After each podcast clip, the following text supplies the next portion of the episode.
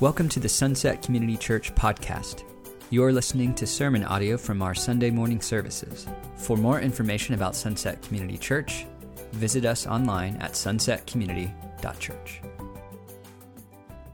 Then one of the scribes came, and having heard them reasoning together, perceiving that he had answered them well, asked him, Which is the first commandment of all? Jesus answered him, The first of all the commandments is, Hear, O Israel, the Lord our God, the Lord is one. And you shall love the Lord your God with all your heart, with all your soul, with all your mind, and with all your strength. This and with all the strength. Sorry. This is the first commandment. And the second, like it is, is this you shall love your neighbor as yourself.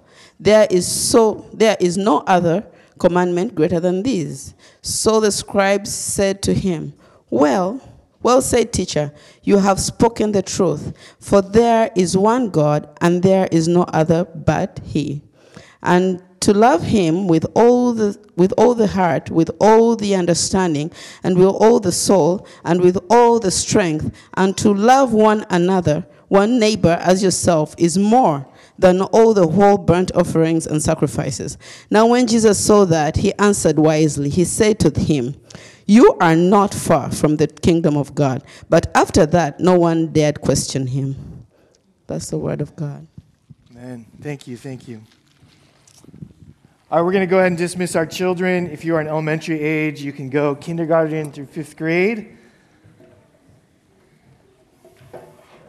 Thank you, Bob and Carol, for sharing both encouragement and challenge as well. One of the things that Pastor Bob told me that he left out in his message, he said in, when they gathered those 300 people, that the pastor there said that it was Bob from the U.S. that was going to be speaking. And so they were a little surprised that it was Bob from the U.S. who's from Uganda. I think they're. Um, before we get into our series, and I appreciate Caroline reading our text today, um, just one brief announcement. We've been walking through the Gospel of Mark for, uh, I think, 35 weeks. I think we've been in Gospel of Mark, and we're going to be finishing it out um, through chapter 13 uh, in just the next two weeks. And this fall, we're going to be doing a, a kind of a different uh, approach to our teachings on Sunday. What we're asking our congregation to do is to submit questions that you have uh, about what we believe and why we believe it. Some of you have gone to church your entire lives. Some of you maybe just started attending church, just became a, a, believer. And maybe there's things that you believe or that you think Christians believe, or maybe you think you've heard it from the Bible, but you don't know why. You don't know where. You don't know how we came to, to, to believe these things. And so, what we're asking our church to do is to, to put those questions down, and then we're going to preach through some of those, teach through some of those uh, in the fall. So, those of you that are on our email list, you already got a link uh, online where you can submit kind of what those questions are. You can use the connection cards that are in the pews in front of you. And what we'll be doing is compiling these over the next few weeks. Um, and chances are some people have the same questions. Maybe it's about heaven or hell or about things that are, that are traditional beliefs in the, the Christian church. We'll compile those. Um, the, some of the top ones we'll be preaching, some others we may answer via blog or video. But this is a, a, an opportunity for you with those burning questions um, to submit those. And I think for us as a church to wrestle with things maybe that we haven't talked about enough as a church, or maybe we've never talked about um, here on a Sunday. So that'll be in the, in the fall that we'll be kicking that off. So thanks, for, thanks in advance for participating and sharing those questions. You know, I was thinking this last week about uh, the evolution of technology and communication and, and how, we, how we interact with each other. And, you know, long before social media, before you would get in fights with, with friends and neighbors online, um, there was these, these things called chat rooms where you would get on fights with people you didn't even know.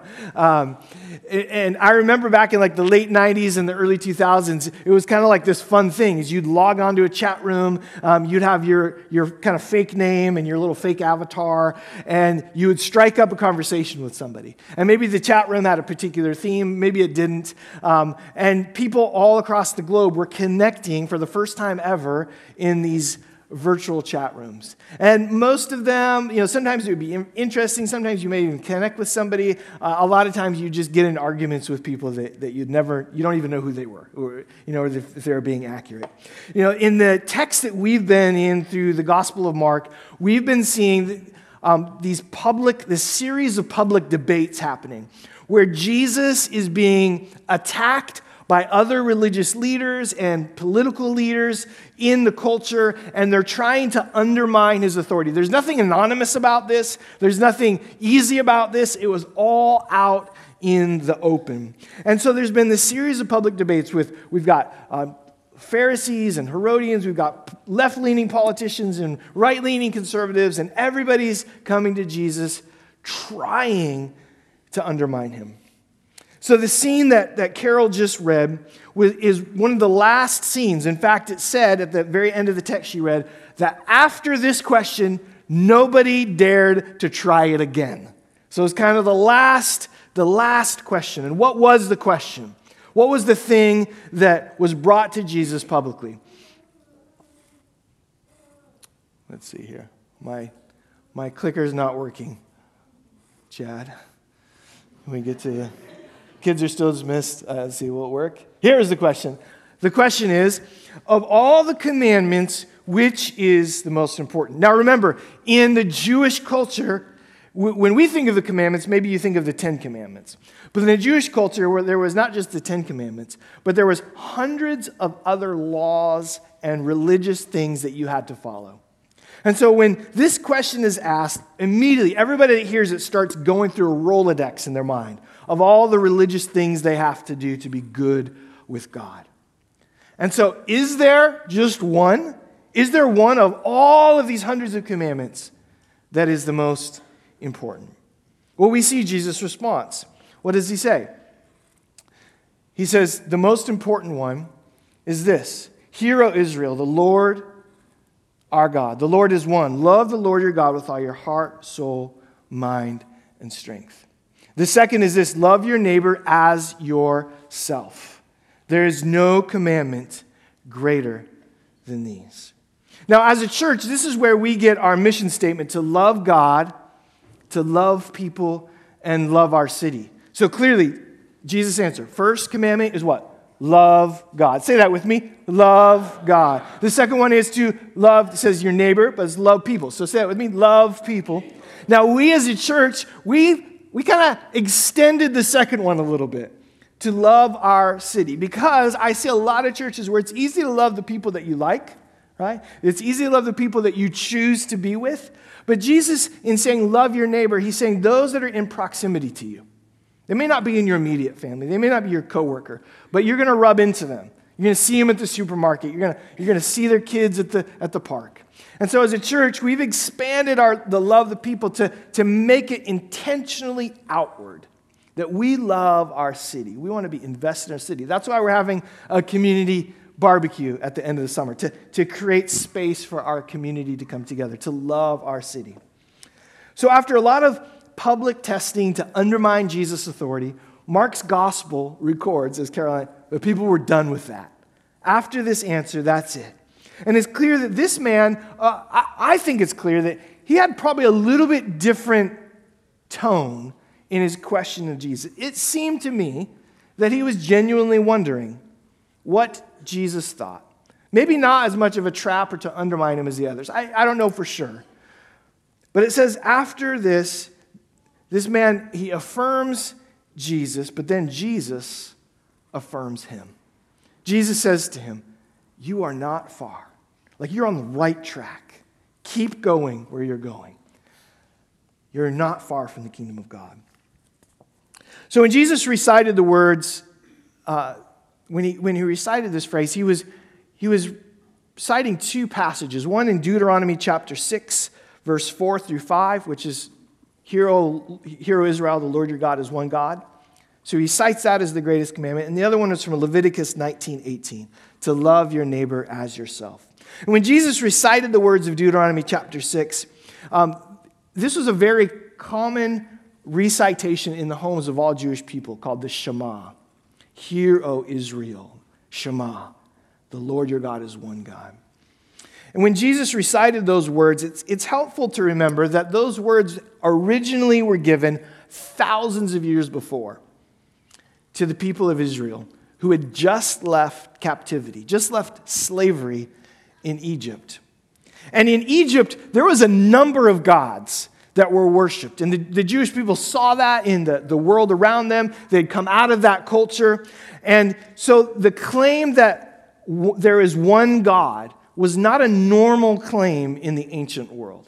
There, in the ancient world, there was many gods, and you picked which god to worship depending on what you needed and what was uh, relevant to your particular life situation.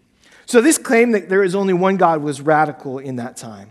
And the same is still true in Jesus' day, thousands of years later, when asked this question. Rome itself had more than a dozen gods. Many of our planets are named after those gods Neptune, Jupiter, Saturn. Those were Roman gods. And it was even believed in the Roman culture that Augustus himself, the, the ruling Caesar at the time, was the offspring of a deity, that the Caesar himself was a god. So the idea that a relationship with God, any God, would be based on love is totally bizarre in that time. And at another um, angle, it's actually completely blasphemous. God is not somebody that we love, He's somebody we fear, that we revere, maybe. But love, the idea of a relationship with God, that was far from the belief in the current day. So, whenever we hear these passages about how to love God who we don't see, how to love our neighbor who we do see, there's some internal wrestling that happens with us. And one of the biggest things that we have to, to consider as believers, just like in Jesus' time, we live in a culture that defines love a certain way. We live in a culture that has different gods. So, how do we interpret what it means to love God with everything we are our heart, soul, mind, and strength? But even before that, we have to ask the question what is love? And so, I want to do something for a moment. I want you to interact with somebody that's sitting around you, one of your neighbors, perhaps. And I want you to ask this question I want you to ask, What is love? And I want you to share just, uh, uh, just in the next few minutes with somebody. And, and I would encourage you to even break away from a family member or invite somebody in if you're sitting with your spouse. Who in your life has best demonstrated what love is, and what did that look like? So take a minute and just share what comes to mind right off the bat. Who is best demonstrated and what does that look like? Okay. All right. Okay, let's come on back. I want to I want to ask a question. Are you guys ready? All right, I want to I want to hear some responses. What did let, let, let me just first ask.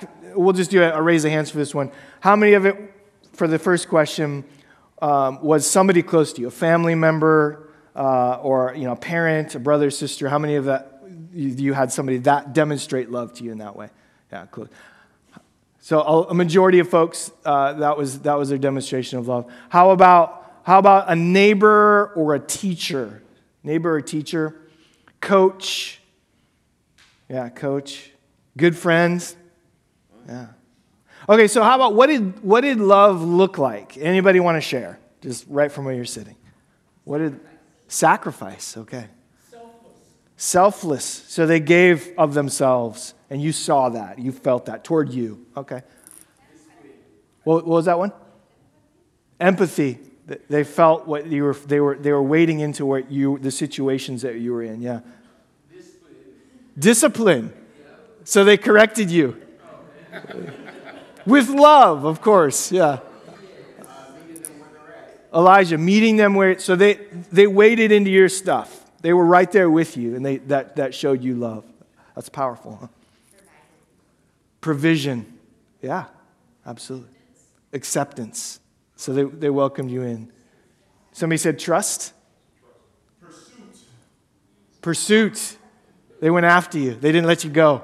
They always showed up. Yeah. What else? Anybody else? What was that? Time. That's a big one. They, they invested time. Forgiveness. Okay, now we're getting close. Friendship. Yeah. Patience. Delight. I like that one. Compa- compassion, that is a powerful aspect of love. Okay, so why is our, confuture, why is our, our culture confused about love? Why is our culture confused about love? All the things that you shared are powerful demonstrations of love. What, why is our culture so confused about love? Well, one reason could be because of language, right? We, we say we love our mama and we love coffee, right? Not equal loves. At least I hope. Or we love the Seahawks and we love our newborn child. Again, hopefully not equal loves. So while we only have one word for love in, a, in the English language, uh, the context of how we use that word matters. So that could lend either some clarity or some further confusion, depending on what you, how you use it. But our, our love, our understanding of love, is not just based on context, but on the actions that accompany our words as well, right? People can say they love in a right context, but do their actions show that they love? One of the ways that good parents show their love to their children is by taking care of their needs, by providing for them. But where things can get really confusing is when you have a parent who takes care of their kids' needs tangibly, but abuses them also. And they say, I love you. And so this creates a disconnect in what we believe and how we experience love in our culture. So, so truly understanding love, we, we understand context matters, uh, definition matter, action matters. But those aren't, again, the only things that help us understand love. For us, the origin of love also matters. Love comes from somewhere. And this is a foundational truth for us as Christians.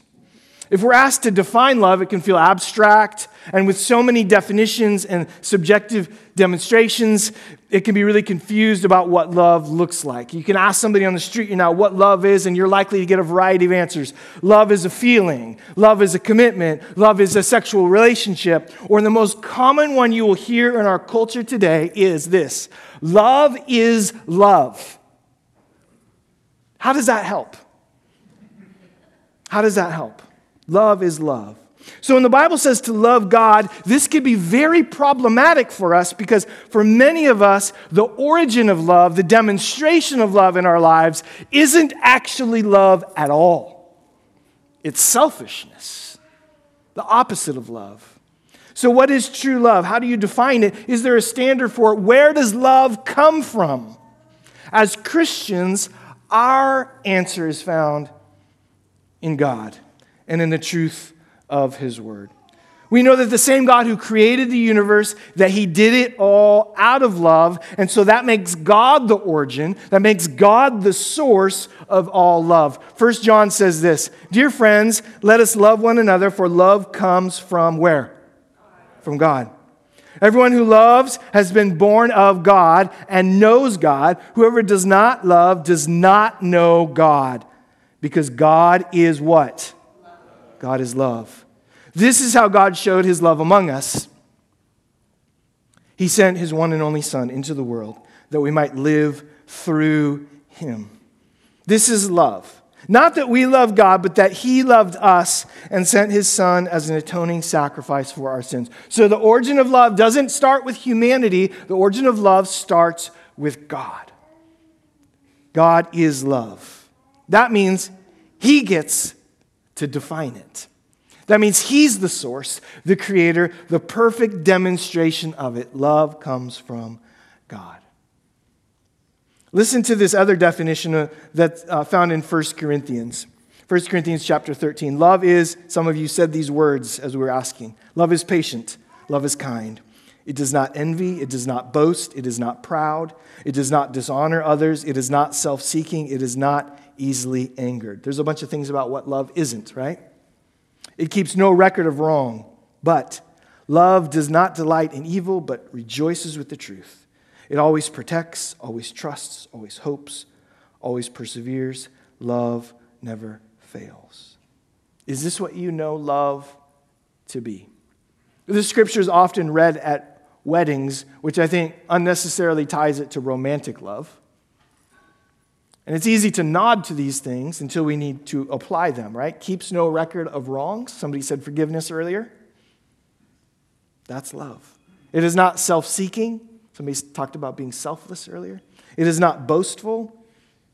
This definition is so convicting to me because the more I read this, the more I realize I still am not a good displayer of love. But the really good news about this description of love is that it's a description of God. Have you ever done that before? Have you ever swapped out love for God? God is patient, God is kind. Powerful description of the origin of love.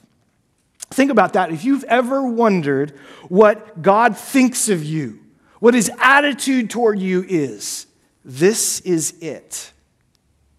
This is it. And this was radical in the ancient world compared to all the false gods, and it is still radical in our culture today. Just try and find a romantic movie or a reality TV show where love looks like this. Please let me know when you find one. I'll watch it. The word translated love that is most often used in the New Testament is the Greek word agape. If the word love makes you think of emotions and feelings, agape love is so much more than that. Agape is what a, a, father displays to his children when, at the end of a, a long, exhausting day, he peels himself off the couch to have tea with his daughter. Agape is what compelled Mother Teresa to live a life devoted to serving the least desirable in a far off country. Agape is what compelled this couple in Uganda to take in 23 children when they didn't have the means to take in 23 children. And the origin of this type of love comes from God. Agape was so central to the early church in their understanding of who God is that it influenced the meals that they would have together. You know what the early church called their meals? They called them agape feasts or love feasts.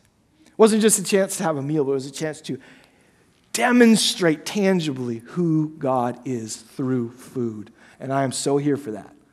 I love food. Yesterday, we had a family gathering with my wife's side of the family, Jessica Seffin. We do this every August. And we gather together cousins, aunts, and uncles. All the, unfortunately, the grandparents have all passed on now. And we share a meal together. And it is a centering thing for the family to say, this is what family is, this is what love looks like. It's love is, is the reason the family exists.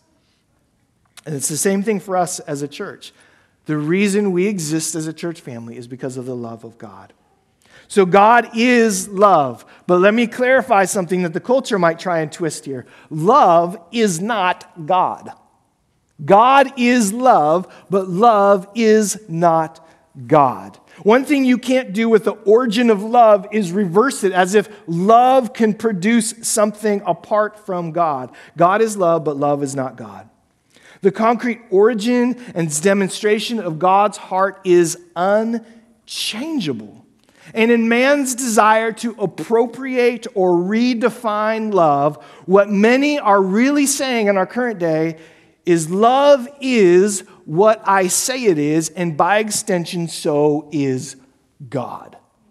I've even heard this from some churches now where they say God is love, love is God. I Love is how I define it. I define God. That's how it works. It doesn't work, though. God is love, but love is not God. And when love becomes subjective, it becomes confusing. And it becomes emotional. And it becomes self seeking. And it even becomes perverted. Love is not God, but God is love. And He is unchanging and constant. And isn't that a beautiful picture of what we all want love to be? unchanging, and constant. As you were sharing who demonstrated a love to you, chances are they were that type of person unchanging and constant, consistent with their love, with their pursuit, with their compassion. This is who God is.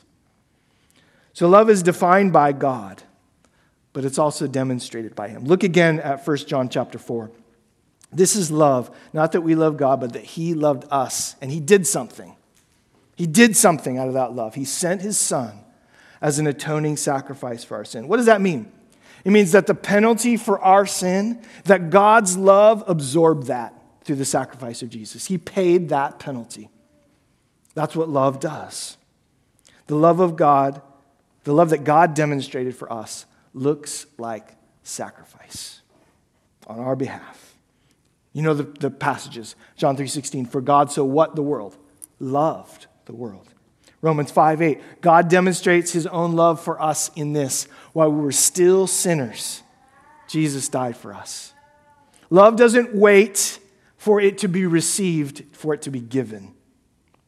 Love pursues. And there's no greater demonstration of the love of God than the cross. So God has such a great agape for us that he sent Jesus to suffer as one of us, to die so that the curse of sin might be removed. This is real love. This is agape. And it has substance because it's a love that's willing to sacrifice. Jesus said that there is no greater love than if someone were to lay down his life for his friends. Jesus said that because he was about to do that very same thing. Jesus is both the embodiment of God's love and the example of it. Literally, the embodiment of it, God in the flesh. So then the question is okay, if we start to understand what love is, how do we love God? How do we love God? This is easier than we often make it and much harder than the culture presents. It's easier than we often make it and much harder than the culture presents. What does Jesus say in his answer to the teacher of the law? To love, your, to love God with 10% of your finances. To love God with an hour attendance on Sunday morning. No. He says to love God with all your heart, soul, mind, and strength. Everything. Is God the center of that? That's much harder than our culture presents, isn't it? Our culture says, well, love, you know, love is only to be given in certain circumstances. And if you're, if you're going to be hurt by someone and you stop giving that love, you run away, you cut them off. But this type of love requires everything. To love God is to simply make him the center of our lives. It's pretty simple, right? And difficult at the same time. The picture here is that God is so central to our life and our relationship with Him is expressed in everything we do. The greatest commandment, the most important thing to do as a Christian, is to put God first. So then the second one, the second command that Jesus adds, like so many questions Jesus has asked, he gives a fuller uh, answer than what the original questioner was asking. More nuanced, and Jesus doesn't give one important commandment, but two. He says the second is this love your neighbor as yourself. There's no commandment greater than these. Let me start with the negative. You can't say you love God and not love people around you. We reaffirm our love for God when we love others who are made in his image. Just as Jesus was a physical representation of God, we have the opportunity as believers to be a physical representation of Jesus by the way that we love. So, one of the ways, one of the primary ways we show that we love God is when we love each other. When a, a pastor says he, he loves God and he serves his church with all that he is and he neglects his family, he is not loving God well because he's not loving his family well. And so when we as believers say we love God and we, we spew divisive things online or we curse other people that we disagree with or whatever it would be, we are not demonstrating this kind of love.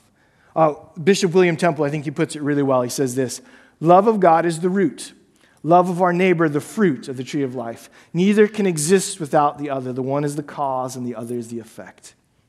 So if we are loving God, we are, we will naturally also love our neighbor. So, as God's love has been given to us, it becomes the foundation of our relationship with Him and with others. So we're influenced by the love of God with our, as we interact with our neighbors. We are directed by God's love as we parent our children. We let it restore us individually as we wrestle with our own sins and shortcomings. So when I say loving God is easier than you might think, it's not it's because it's not based on your performance, but on your relationship. We love God by letting him be with us in all that we are and all that we do. But this kind of love is also hard to live out because it's not what we see in our culture. It's not how we're being taught to think or trained to interact with people. Now, we, we may not have the buffet of pagan religions uh, like what surrounded Israel when the Great Commandment was given, but that doesn't mean that the commitment to love God and love each other is any easier today. Think about all the things that are competing for your affection right this very moment. What is competing for your affection? What is trying to draw you in for your allegiance? Other relationships other than God, sports, financial comfort, work success, your phone. I see, no, just kidding. These are the types of idols around us that we often allow to be the center of our lives. And this is where the greatest commandment breaks through. God is one. Love him with all that you are. You know, I imagine that the biggest challenge to staying committed to God for Israel was this nagging thought that I wonder if, I wonder if one of those other gods is a little bit better than mine. Uh, you know, the, those people, they seem to have a little more excitement and a little bit more fun, don't they? I mean, they don't have just one God, but they have 10, maybe even 20. And, and all those things, off, they seem to offer something just a little bit more different, a little more fulfilling. We're faced with the same questions today. I, I wonder if that relationship, or I wonder if that job, or I wonder if that new car is something better to center my life on than God. And this is why we constantly, as a church, need to be reminded of the love of God. Because when we clearly see who God is and we see his heart for us, nothing else compares. God made you. When you rejected him, he pursued you. He sacrificed himself for you out of his great love. And when you place your faith in him, it is his love that will sustain your life. So, as a church, this is part of the mission statement that keeps us aligned with the truth about who God is and who we are. And we see clearly his great affection for us. So, this morning, if you really need to, go ahead, look around, consider all the things that are trying to compete for your affections, and then remember what true love is. Remember that those things are not as sure and unchanging as God's affection for you. The cross of Jesus was God's ultimate declaration that he would do whatever it took to be known and to know you. So let me end with this question. If you haven't placed your faith in Jesus, what are you waiting for? If you're looking for the most solid, committed, unchanging demonstration of love, you will only find it in Jesus. And, church, let me encourage you in this fight. Fight to keep God central in your life. If it requires making difficult changes in what is the center of your home or the center of your life now, make those changes. Love God with all your heart, your soul, your mind, and your strength. It's easier than you think because it's not based on some sort of religious performance, but these things are based instead on a loving relationship. God loves us, and He wants us to be in that kind of relationship with Him. Amen? Would you stand with me this morning? We're just going to pray out together.